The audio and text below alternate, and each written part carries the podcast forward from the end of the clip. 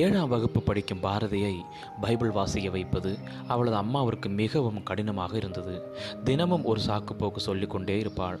வாரந்தோறும் Sunday school சென்றாலும் வேதம் வாசிக்க அவள் ஆர்வம் கொள்வதே இல்லை. பாரதியின் அம்மா அவளிடம் இரண்டு நாளாக நீ வேதத்தை வாசிக்கவே இல்லை. போய் வேதத்தை திறந்து வாசி என்று அதட்டினார்கள். பாரதியோ அம்மாவின் வார்த்தைக்கு கீழ்ப்படியவில்லை. இவளை எப்படி ஜெபித்து பைபிள் படிக்க வைப்பது? என்று அம்மாவிற்கு புரியவில்லை. அன்றைக்கு பாரதி வீட்டிற்கு ரீனா ஆண்டி தனது குட்டி பையனுடன் நிறைய தின்பண்டங்களோடு வந்திருந்தார்கள். பாரதி குட்டி தம்பியை பார்த்ததும் பயங்கர சந்தோஷத்துடன் அவனோடு விளையாட ஆரம்பித்தாள். அவளது அம்மாவும் ரீனா ஆண்டியும் ஒருவரோடு ஒருவர் பேசிக் கொண்டிருந்தார்கள். அப்பொழுது அம்மா மிகுந்த துக்கத்தோடு பாரதியின் கீழ்ப்படியாமை பற்றி ரீனா ஆண்டியிடம் கூறினார்கள். ரீனா ஆண்டி பாரதியை எப்படியாவது வேதத்தை திறந்து படிக்க வைக்க வேண்டும் என்பதற்காக அவள் ஆசையாய் வைத்திருந்த வெள்ளி ஸ்பூனை எடுத்து அந்த குட்டி தம்பிக்கு சாப்பாடு ஊட்டினார்கள். பின்பு கொஞ்ச நேரம் இருந்துவிட்டு அவர்கள் வீட்டிற்கு போய்விட்டார்கள். அவர்கள் போன பின்பு பாரதி அவள் அம்மாவிடம் சென்று ஏன் என்னுடைய வெள்ளி ஸ்பூனை எடுத்து கொடுத்தீர்கள்? ரீனா ஆண்டி அவர்கள் வீட்டிற்கு கொண்டு போய் விட்டார்கள் என்று அழுதாள்.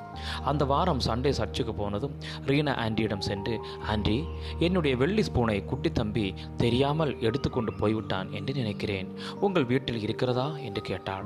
ரீனா ஆண்டியோ நான் எடுத்து வரவில்லையே. அங்கேயே உன் பைபிளுக்குள் வைத்துவிட்டு வந்தேன். அப்படி என்றால் நீ ஒரு வாரமாக வேதத்தை வாசிக்கவே இல்லையா? என்றார்கள்.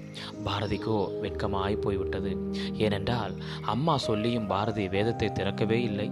ரீனா ஆண்டி மறுபடியும் பாரதியிடம் இருட்டில் நடக்க பார்க்க டார்ச் எவ்வளவு முக்கியமோ அதுபோலவே இருளான உன்னுடைய வாழ்க்கை பிரகாசிப்பதற்கும் நீ நடக்க வேண்டிய வழியை உனக்கு காட்டுவதற்கும் வேதம் வாசிப்பதும் அதை மனப்பாடம் செய்வதும் மிக மிக முக்கியம் என்றார்கள்.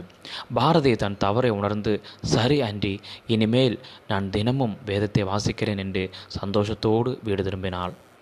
பிரியமான சகோதர சகோதரிகளே இது ஒரு சிறு குழந்தையின் கதையாக இருந்தாலும் நீங்களும் இதுவரை வேதத்தை திறக்கவில்லை என்றால் இன்றையிலிருந்து வேதத்தை திறந்து படிக்க ஆரம்பித்து விடுங்கள்.